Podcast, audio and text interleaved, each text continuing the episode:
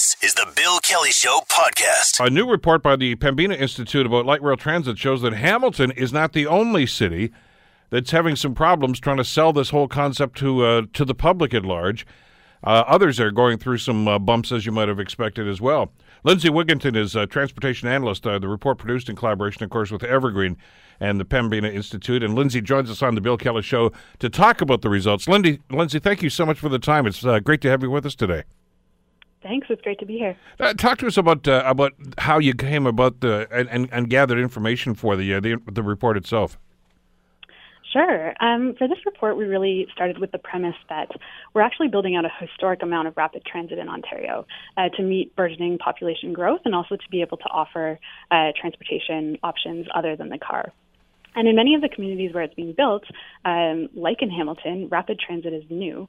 And so we really wanted to know, you know, on the ground, how's it going? Uh, what are the challenges that rapid transit projects are facing? And uh, what are some of the factors of success? And, you know, where there was concern or conflict, we wanted to look at that and understand where it's coming from and, and kind of create a guidebook to how transit can succeed um, because there's lots of benefits um, when it does. And so we went about this by um, choosing four uh, case study projects happening in Ontario um, that are at sort of different stages of development. Um, and we interviewed uh, different stakeholders and, and leaders in those four communities. So we talked to project teams, uh, businesses, and community members uh, to kind of get a bit of insight into, into how it was going um, on the ground.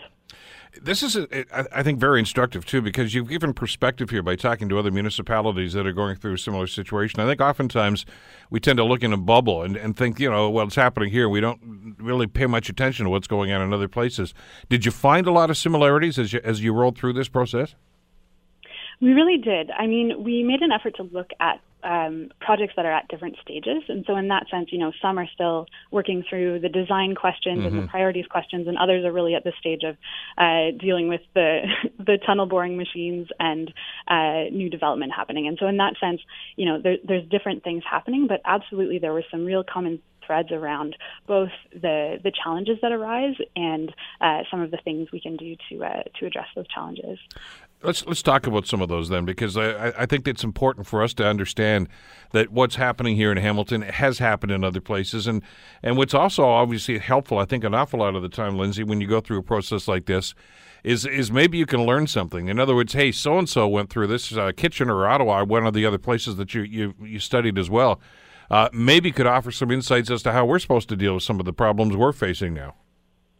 Totally. Uh, that was kind of part of our hypothesis for the project. And actually, we're seeing that already. One of the interesting things we learned is that um, some communities who are earlier on in their um, project planning phase have actually sort of sent delegations of city staff and councillors to, for example, Waterloo, where uh, the project was further ahead, in order to, to learn about their experience and to, um, to see kind of what it looks like on the ground. So we wanted to really kind of amplify that and make that even more possible for both communities that are already sort of well on their way to building rapid transit and those uh, that are that are just getting started. Um, so here's here, let me try to apply that then to to what's going on here, and I'm sure you've heard some of the concerns that have been raised in varying degrees, especially here in our community about this, uh, and and how the, the, the report would address these and how other communities have maybe addressed these too. Because I hear, let me tell you, every time we talk about this on our program, uh, there's there's always going to be usually about the, the, same four or five questions that ask variations on that same theme. Uh, one of them that comes right up for the the get go, of course, is the design itself. In other words, here in Hamilton, as you know. Uh, there was some concern maybe this should go on Main Street. No, it should go on King Street. Back and forth, and then it was announced, no, it's going on King Street. And and the pushback there was, well, who made that decision? Show me the data. Uh, there's there's mm-hmm. almost a, a, a, a, skepticism here that that just seems to be a big dark cloud over an awful lot of this project. Yeah, I mean, we should probably start by saying that you know transit projects aren't the only kind of infrastructure projects that bring these kinds of challenges, and this is something we see, you know, when we when we do um, any kind of infrastructure changes. No, listen, you don't have to tell us. We went and, through a stadium debate here a couple of years ago. There you go. I, we there still have the and, wounds and from that. Yeah, I think though that transit is unique in some ways. Um, it, it is a really emotionally charged um, issue these days, and you know I think that that's partly related to the fact that it ties into some of the broader uh, social debates we're having around, you know, the place of the car in the city, how we deal with climate change, and how we spend our, our public resources.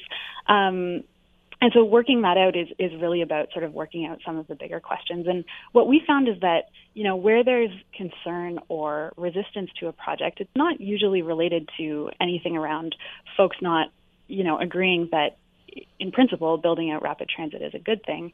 Generally, it's related to the planning process and what you were sort of speaking to around. Um, th- there's been a visioning exercise, and there's been an exercise where folks have gotten together and said, you know, these corridors make the most sense based on data, and here's what we're going to build out on the long term. But oftentimes that happened quite a while ago, and folks haven't been involved in that uh, process. And so when we're not part of the conversation around the vision for the community and we learn about a project for the first time, when we learn it's coming down our street and it's going to be disruptive, um, that I think legitimately leads to concern. So uh, and it, that was a challenge that we saw. And, and I think a way to address that is really making sure that those big picture conversations happen, that everyone who needs to be involved is involved in those uh, discussions, and that we keep tying back the detailed uh, design debates to the, the big picture of, of what we're trying to do, and, and, and ultimately to the benefits that it will bring for um, these communities as well. Again, I get I want to get your perspective on, on what happened in, in some of the other communities uh, because one of the other major concerns that I've heard an awful lot, and I know city staff here in Hamilton have heard as well, is there have been some modifications to the design. As uh, you know, when we first started talking about this, this is years ago now. I was going to go from McMaster University to Eastgate Square, east to west, and everybody was okay. That's get uh, you son now. Not that there was universal appeal to that, but that was going to be the plan. Uh, then the province came along when they announced the funding and said, no, no, it's not going to go as far east as Eastgate Square. It's only going to go to the Queenston Traffic Circle, uh, and there's going to be a spur line from uh, downtown to the waterfront. Well, okay, that's that's interesting. We'll do that. Then they came along a few months ago and said, "Nah, we're not going to do the spur line down to the waterfront now. Uh, it's but it's only going to go to Queenston Traffic, and on and on." And people I said, "Look, my head's spinning here. Who's making these decisions, and how come I don't remember any any any feedback, any public input into these sorts of things? Somebody, in some place is making these decisions, and we feel as if we're kind of left out of the process." Hmm. I think that's a common sentiment across some of the projects, and I should say, I mean, in principle, that there would be changes over the course of a project isn't in and of itself a bad thing because. Okay when we have meaningful participation and we're gathering new information, we want to know that the project leaders are able to respond to that. So it's not necessarily a bad thing. Um, we did look into uh, the public engagement that the, the project team um, has carried out around the project, and there's there's been a lot of um, activity on the ground that's that's been done. One example is that the project team, sort of twice a year, uh, has a program that they call Community Connectors, and they knock on the doors of the businesses and residents on the proposed corridor um, in order to reach them, understanding that not everyone has the time to come out to sort of a more traditional town hall style meeting. Um, and, and what we heard from them is that that was actually a way to get some really rich feedback in terms of that detailed design that you're talking about. So, you know, what happens to our loading bay here? What happens to access to our building here? And, um, hearing some ideas and and keeping those people informed along the corridor. So that's one example of of good engagement.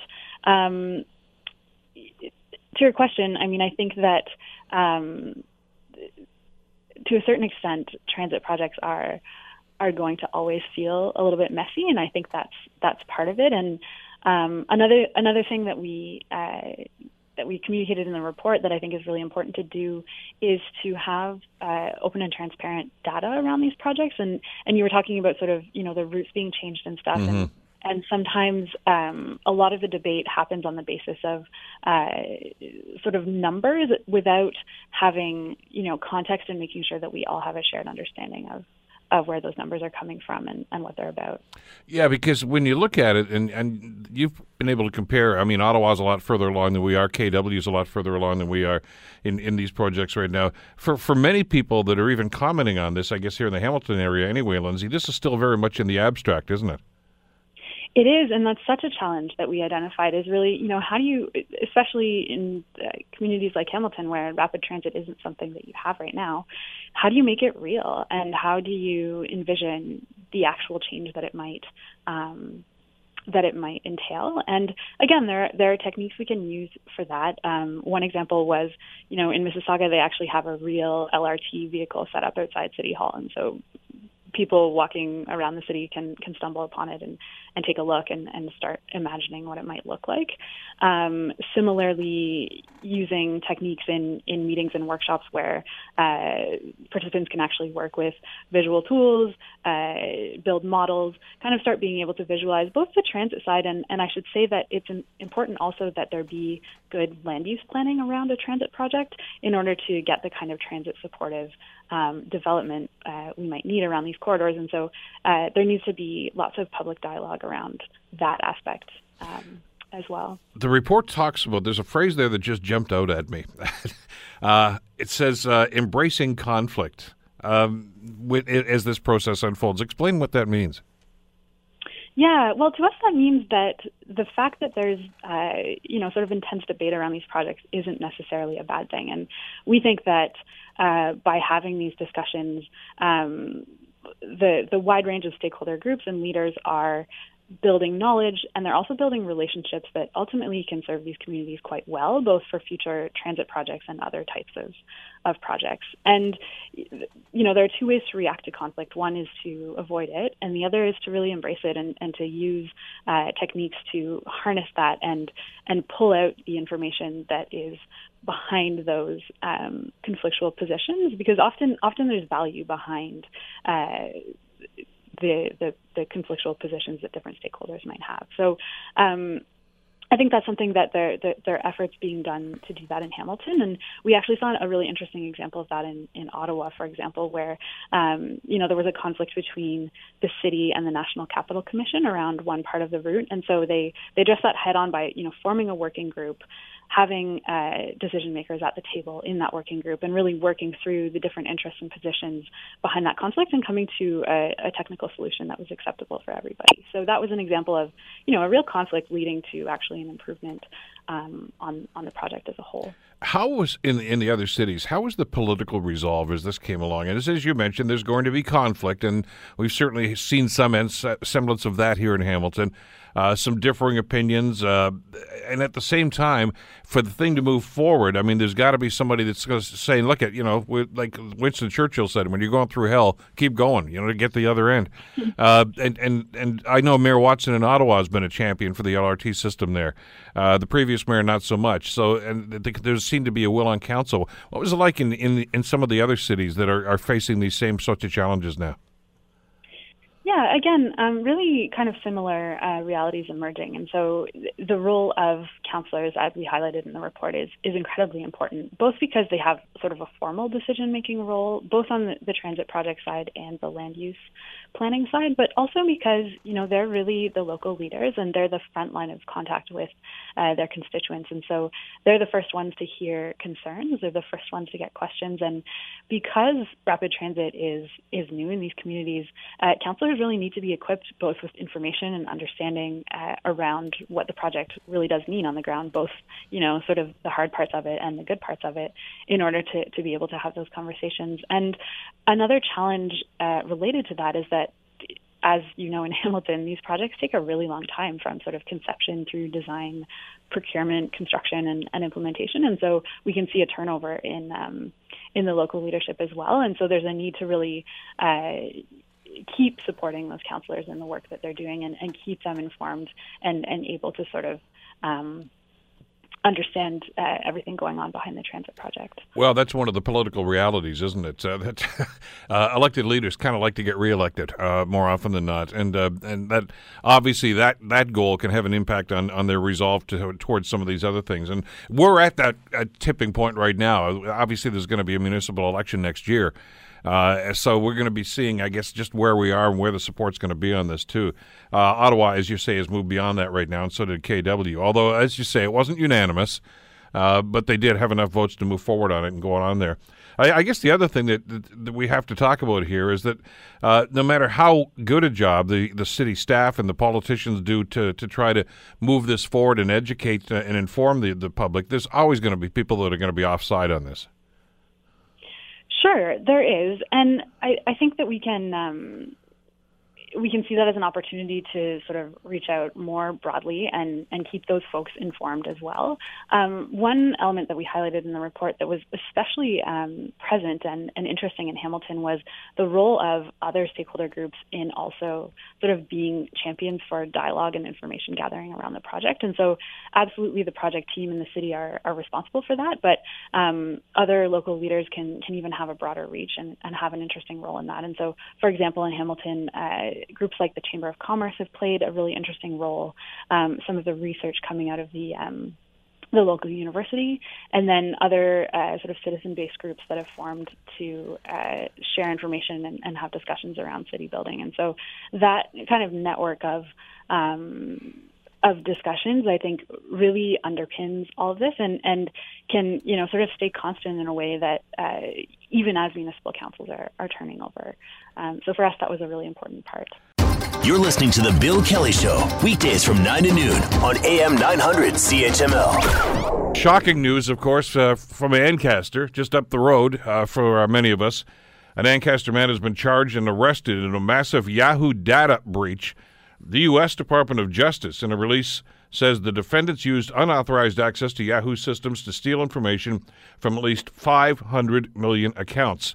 Uh, a number of people were arrested. One of them is 22 year old Karim Baratov from Ancaster, uh, from the Meadowlands area of Ancaster. We're going to get a couple of different angles on this, including uh, some people that uh, know this uh, individual. John Thompson is going to join us. First of all, Security Consultants a consultant rather with Strategic Intelligence Group. He joins us on the Bill Kelly Show. John, thank you so much for the time. It's uh, great to have you with us today. Thanks for inviting me. You, you know, oftentimes when you and I have had conversations in the past, and, and you know, it's something that happens over there or here, and it's kind of in the abstract. Uh, it uh, it it's a different situation. I mean, this this is this is our neighborhood. This is our neck of the woods. Some guy that maybe a lot of us saw in grocery stores or pharmacies or something like this is arrested for like this. It's a it's an eye opener. Yeah, uh, and as usual, the sort of the Canadian, you know, who us reflex kicked in because these sound, you know, awfully exotic and interesting, and therefore really can't have anybody uh, in Canada involved in these things. But uh, look at the other side of it; there are also probably uh, uh, millions of Canadian victims uh, of, of you know, the hack, and the theft of uh, credit cards, and purloining money from gift cards, and uh, everything else that went on. John, I, I, obviously we're going to have to learn a lot more about this uh, as, as this case unfolds, and hopefully we're going to get some more details sooner than later on this.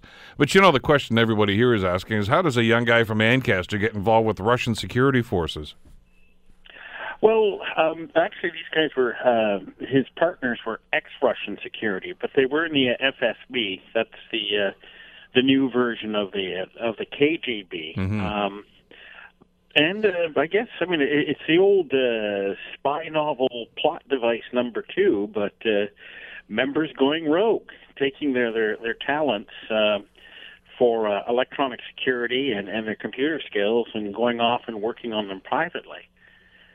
Uh, and then uh, Baratov uh, again had been uh, picked up somewhere. It looks like he'd been uh, already uh, developing a reputation as a hacker in his teen, early teens, and uh, they roped him in. But uh, I think he also looks to be one of the weak links in the uh, in group of four, just because he he's living the high lifestyle right off the bat and wasn't sitting quietly with his uh, winnings, but you know, buying sports cars and living the high life. Which seems to run counter to what uh, we've heard about people that are involved in, and, and, again, in this case, it's alleged. We have to get that that far. Nothing's been proven in court yet. But uh, you know, we've we've heard from other people that are involved in other facets of organized crime in the past. They've always said, "Don't look like you've you've got lots of money because that's going to raise awareness." Uh, do you think that may have been a factor in this? Um, perhaps not. I mean, really, the, the investigation uh, has largely been digital, not physical. But it certainly, uh, uh, by the time uh, Baratov came to the attention of the the RCMP, um, it would have confirmed what they've been uh, getting told from uh, from the U.S. and from other countries that he was part of the plot. John, you mentioned just a, a, couple of seconds ago about the potential damage that could have been done by the, by this hacking. Who would have been affected by this, and who are they targeting? I mean, we we I know the first release said they were targeting uh, U.S. government officials and Russian intelligence officials, but clearly, if you're hacking this many accounts, there's a lot more people that are going to be affected. Well, they they were hacking millions and millions of accounts. Um, the the gold nuggets in, in what they took, you know, the, the prize stuff was the uh, the accounts of individuals who would be of interest to the Russian government, and it does look like they were paid a commission uh, from somebody in in the FSB for uh, the uh, the accounts uh, of of particular key individuals. I mean, for all we know, you know that some of the, the principals in the last U.S. election in both parties might have been uh, compromised this way, but you know, hundreds of other people that would have been of interest to the FSB might have been exposed. But um, the real point is that uh, there were uh, millions and millions of Yahoo accounts accounts that. Uh, were gleaned, and these guys also look like they made most of their money um, by looking for financial information uh, especially for internet purchases. So if you're looking for gift cards and credit cards, and uh, taking the information from that and, and using it to commit fraud. In situations like this, I guess we can only speculate until we get more details about this. But uh, again, I know his his heritage is from Kazakhstan, but he's uh, obviously been in Canada for quite some time. Did they look for him, or did he contact them? Do you think to try to, to develop this partnership, as it turned out? I suspect that the uh, they looked for him. That uh, they they might have detected him right off the bat. But I mean, what, this is one of the things we're really going to have to wait for the trial to to see how the recruitment worked and what was involved in it. How elaborate are are, the, are, these situations? And again, this is interesting for many of us because John, I mean, you're a security expert. Thankfully, you're available to talk to us about this today. For many of us, though, uh, that we're we're just not computer compliant with an awful lot of this stuff. What is there a process in place here where you, you just decide, hey, I'm going to hack something today? How how intricate is is the plan to actually get into some of these files? Um, well, computing power, looking for weaknesses and exploiting them. I mean, it, it cyber, in cybernetics, the principle's the same as anything else. Uh, look for the, the opening and wedge it open, and then get in and start to exploit it.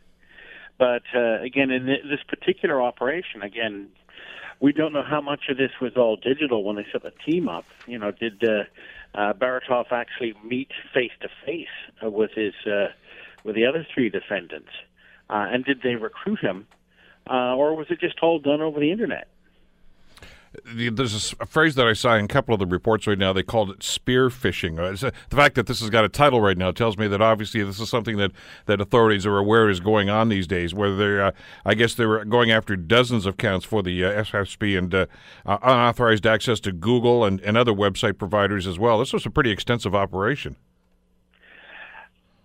Well, automated. Um, and and again, it this is also I think that everybody's worst nightmare. It's what what we've always been afraid of with the internet is that you can actually have uh, a, a handful of people, literally four of them, doing this much damage if they succeed.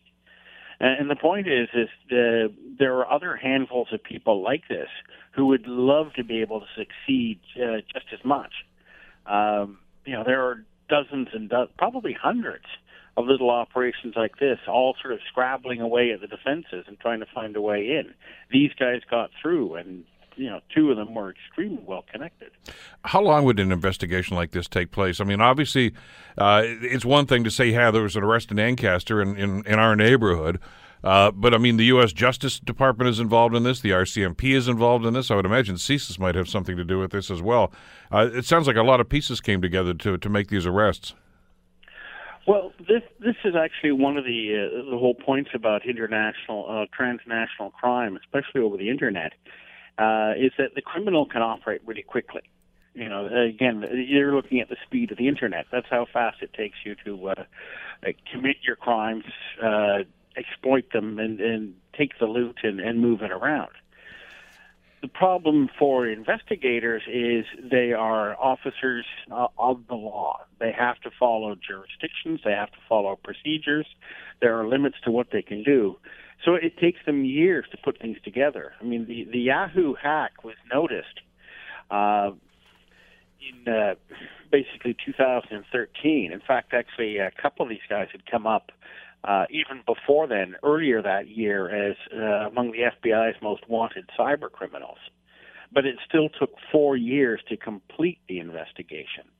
and even then, of course, we have to see how the trial's going to go. So, for one thing, for hackers is yeah, you could you can sure outrun the the slow plodding police, but you can't outrun them indefinitely. You're listening to The Bill Kelly Show, weekdays from 9 to noon on AM 900 CHML. A bit of a clearer picture as to what's going on with the transit system. And I don't just mean LRT project, I'm talking about transit, the whole enchilada, the big thing here. And uh, to suggest that there are a number of challenges here would be a massive understatement. Uh, many of them are financial, and uh, City Council is going to have some tough decisions to make as to how they're going to deal with some of these things. Chad Collins is the council for Ward 5. Uh, he joins us on the Bill Kelly Show to talk about this. Morning, Chad. How are you doing today? I'm doing well, Bill. Yourself? Good. You guys have got to be frustrated because I, I, mentioned in my commentary earlier this morning. Uh, I, I, think by and large, everybody on council is uh, is on side now that transit's important. It's a priority. We've got to invest in this. You, you you're talking the talk. You're putting money towards this right now, and you're not getting the results that you need. No, and and we have issues on a number of fronts. And um, you know, as you've previously reported, you know, our transit ridership numbers are down. Yeah. At the same time, we're making significant investments in the system. We're seeing reduced ridership, and and that's not just in Hamilton. That's across the province and across across the country, and even it's uh, symptomatic in some parts of North America as well. So we're we're, we're investing more into the HSR. Uh, of course, our 10-year plan, uh, part of that, the first two years in 2015 and 16, we were looking and seeking to uh, reduce some of the historic problems that have plagued the HSR, and so oftentimes we'd have buses on some of our more popular routes that would just simply pass people by because they were full. Um, we had issues with schedule adherence. And so for the first two years of the plan, um, we hired more drivers. I think we hired 50 new HSR employees over two years. And uh, we put more buses on the road and uh, we tried to solve those two problems. And so, first uh, part of the plan was fix the system, and the next eight years that are in front of us is to enhance the system and provide more service in, in different areas of the city. And, and that sounds wonderful, except for the fact that you've got some huge budget pressures right now, and some of your mm-hmm. council colleagues are saying, "I don't know if we can afford to do this now." And, and that's right. And, and so, as was reported today in the Spectator by Matthew Van Dongen, the uh, Presto system that's run by Metrolinx and the province. They've um, they've hinted to municipalities that we're going to see uh, large increases on the horizon over the next number of years. We're looking at a nine percent increase to use the Presto system, which is a pr- provincial system. It was purchased by the province, and there's a user pay system in place for all municipalities that use it. And uh, currently, we're paying, I think, several hundred thousand dollars a year that cost is now poised to raise to uh, the neighborhood of around $3 million annually. And so that is something that we have not budgeted for. Um, it is mandatory by the province. It's almost like a form of political blackmail. You don't get your gas tax revenues unless you pay into the Presto system. So there's really no discretion for council to avoid that cost. It, it's something that's coming our way, and we need to pay the bill. Um, and and you know, without balking at that three million dollar bill from the province, um, would mean that we'd lose $10 million or $11 million in gas tax revenues. The other thing, too, from the numbers I've seen here, Chad, is there's not much of an uptake on the Presto system in Hamilton anyway. No, we're seeing, I think, a 60% uh, usage rate across the province, and in Hamilton, we're around the 20% range.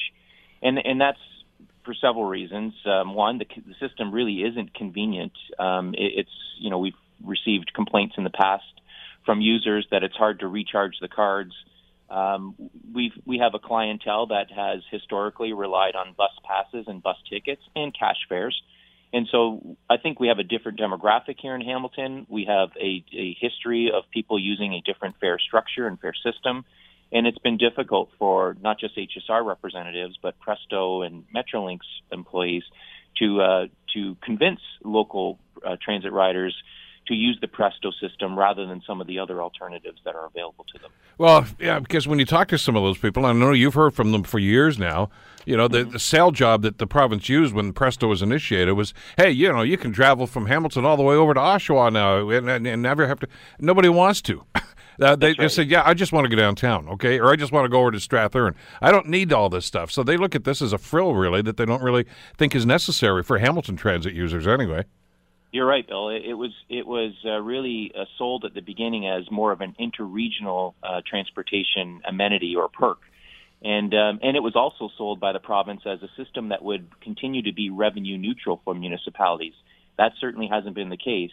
And within three or four years, depending on what HSR ridership numbers are like and the usage, if it stays around the 20% range that we're currently at, um, you know, local ratepayers will see a half a percent increase on their tax bill just for the Presto system, and and, and that's on top of the investments that we're making to participate in the federal government transit uh, program that they have, and you and I have talked several times on the PTIF funding, which is the transit funding that's been distributed to municipalities by the federal government. And of course, the province decided this time around to opt out. And so instead of a third, third, third scenario, which is traditionally the infrastructure um, program requirements and, and um, template that we traditionally use, we're now looking at 50 50. And so instead of paying $25 million of a $75 million investment, we're now paying uh, 35, almost 40 million when you factor in the, the debt charges. And, and so that is an, a cost that council had to deal with uh, earlier this year, and we've incorporated that currently into the, the budget process. That was $4 million. And of course, we have the transit enhancements this year that are going to cost us another two and a half million. So when you add all that up, I know it's a lot of numbers to digest.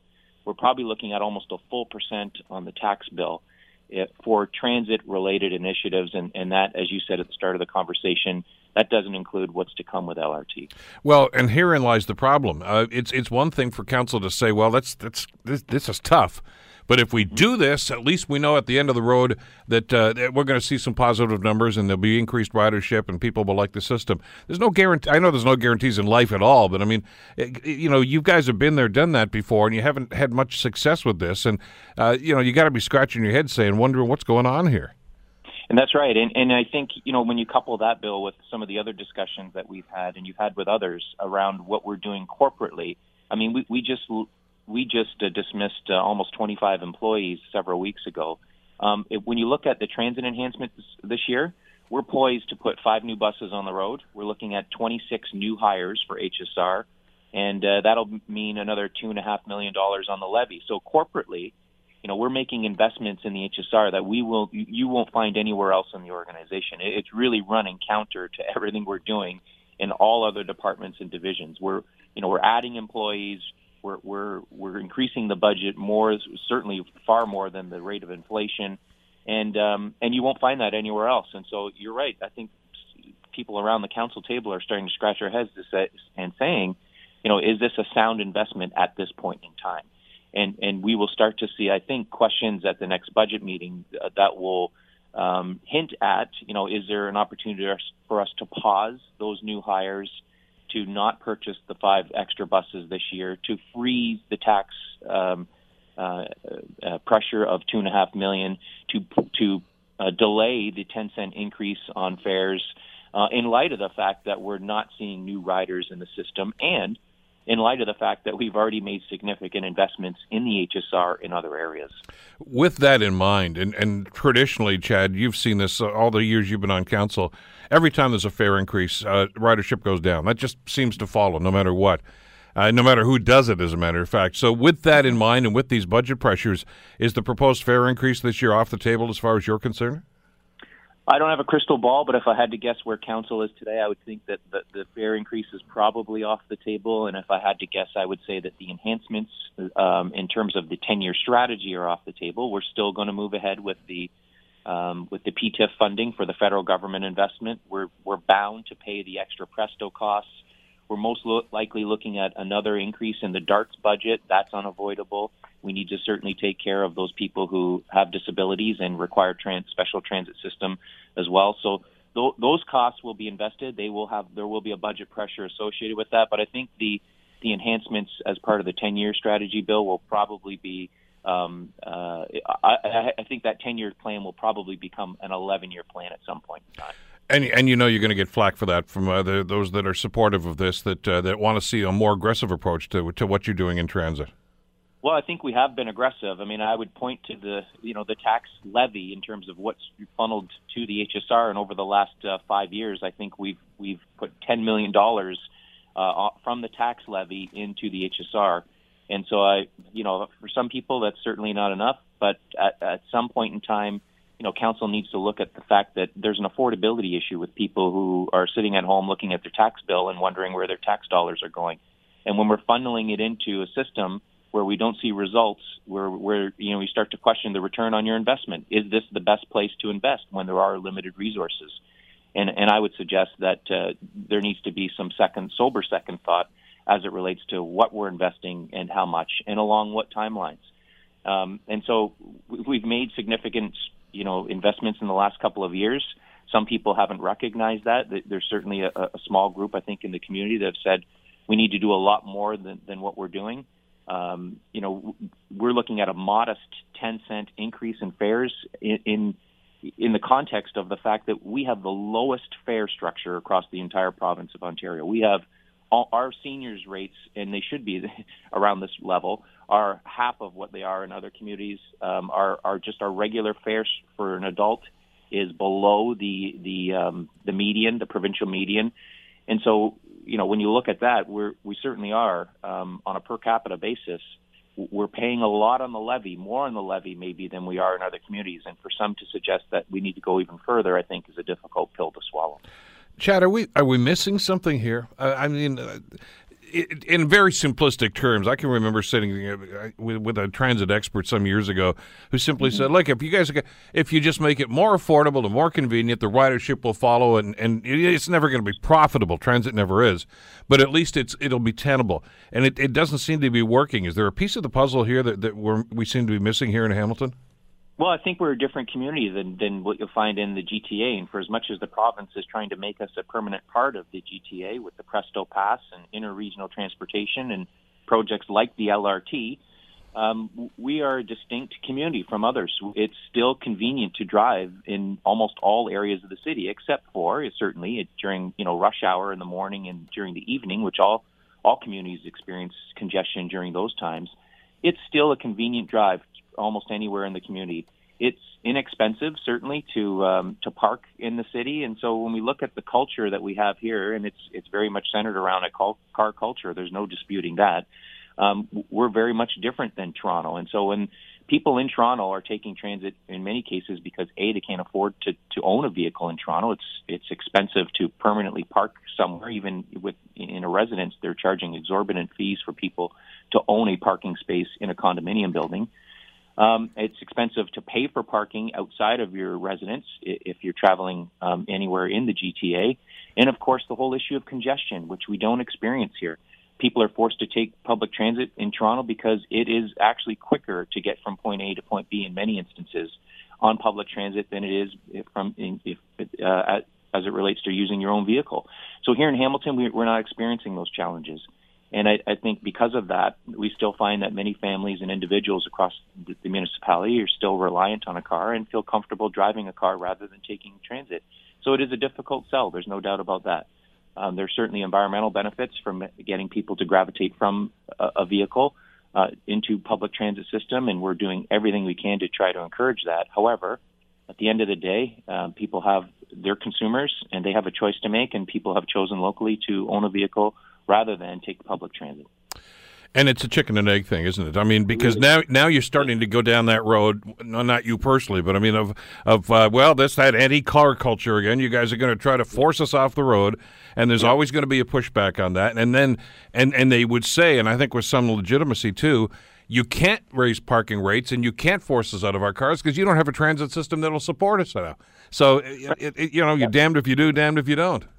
You're right, and that's exactly the position we're in right now, Bill. You've you've summed it up quite nicely with that last comment. So where do you go? I mean, obviously, uh, you know, you, you, there's a meeting next week, and you guys are going to start crunching some numbers on this. And you're going to, as I mentioned, we're going to have to make some pretty tough calls here about the 10-year transit plan, about the fare increase, and things of this nature. But even if even if you do put that on hold, and even if you do hold off on the fare increase, you're not out of the woods yet. No, that that same um, fare that, that same fare issue the 10 year transit plan, even if it's delayed one year, it's back in front of us in 218. And those cost pressures don't go away. And that's coupled with whatever is going to come with the federal budget later this month. What we've heard uh, behind the scenes from the federal representatives is that there is a phase two for transit funding that's on the horizon. And so the city will most likely be forced to incorporate another cost pressure if if we want to take advantage of the funds that are available and made available by the federal government, we'll most likely have another cost pressure in front of us in 211. So it, there are no easy answers to this this file, especially in light of the fact that we're we're pressing to again pass one of the lowest tax increases in the province with the, the 1.8 target that we have. We've already seen a number of municipalities lock in at three or high twos, and uh, we're poised next week to come in, I think, at two and a half. And council I see is is still anxious to get to lower than that target. So it's a balancing act, and uh, there will be some very tough decisions for council to make and uh, not just in 2017, but 2018 and beyond. We're not unique here, as you mentioned off the top here. This is a, not a uniquely Hamilton problem. This is going on with other cities, uh, notwithstanding the fact that some of the other major cities, like like Montreal and, and Toronto and, and Calgary, uh, seem to get a bigger share of the transit pie anyway. But is it is it time to have a discussion with the federal and provincial governments in this country right now about transit as your shared service instead of just dumping this all on property taxpayers? I think it is, and, and the concern that I have, Bill, is that you know I, I think I referenced earlier. It's almost a form of political blackmail. If you if you want the funds, you have to pay into the system, and and what we've increasingly seen over the last couple of years, especially at the province, when it comes to infrastructure funding, they've placed all of their eggs in one basket. And so, as you know, the biggest investment we're going to receive from the province is for for the LRT. It's a billion dollars in funding. And there are no other programs available to the municipality for roads and bridges and all the other infrastructure related issues that we've talked about uh, for the last number of years. Same holds true for the federal government. Thankfully, uh, they've seen fit to invest in housing. They have a housing program, and we're poised to receive some of those funds, and, and we'll make um, good on our promise to improve the housing stock here locally. And the second fund that they're, they're funding is transit. Uh, again, left out of that at the federal level are roads, bridges, sidewalks, sewers. Um, you know, those are those discussions around our our council table can sometimes go on and on for days as it relates to the shortfalls related to those. And and those are quite frankly the calls. The majority of calls that we receive at City Hall are for those infrastructure deficiencies. When there's a storm and people are flooded, people are looking for increased investments in sewer and, and water infrastructure. Uh, when roads are crumbling and the sidewalks are, are unsafe, people are calling and asking us to fix it. And when we're trying to do all of that on the backs of municipal ratepayers in the absence of having provincial and federal funding, it becomes a very untenable situation. And tough decisions need to be made during the budget. And, and the, I think the discussion we're having right now is reflective of the fact that, you know, the province and feds over the last just couple of years have tended to put most of their eggs into one or two baskets. And that I don't think is financially responsible. Well, it's still informative to understand that uh, of all the G8 nations, Canada Canada is the only one that does not have a national transportation policy.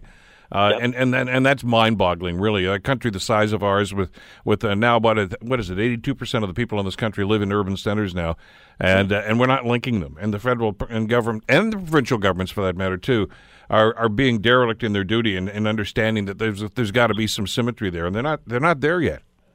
That's right. No, I, I agree, and and you know we're we're we're certainly looking to them for some leadership. We're also looking for funding, and um, and I think that we've received certainly from the federal government. Uh, I think they're listening.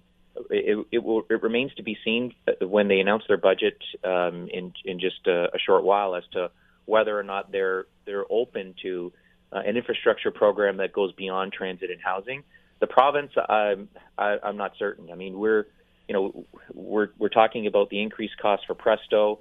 Municipalities recently, Bill, were left out of that 25% hydro funding that you've covered extensively over the last uh, number of weeks in terms of the reductions that are on the horizon.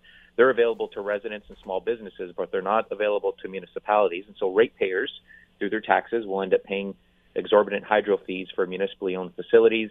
And so we keep getting costs. You know, we've talked about downloading ad nauseum over the last decade, but um, you know, we keep seeing co- additional costs from the province and uh, cost pressures, and, and that just makes the budget process that much more difficult because, it, and many times we don't anticipate these these costs or these fees uh, coming our way. And when you open the paper or receive a memo from um, you know Queens Park advising that you know guess what surprise this year you're you're supposed to incorporate three million dollars extra for Presto, it, it's I don't know who you know can can run their own household that way, where you see those types of increases on a day's notice and really no discretion. It's it's not like it's something that can be avoided. It's mandatory. The Bill Kelly Show, weekdays from 9 to noon on AM 900 CHML.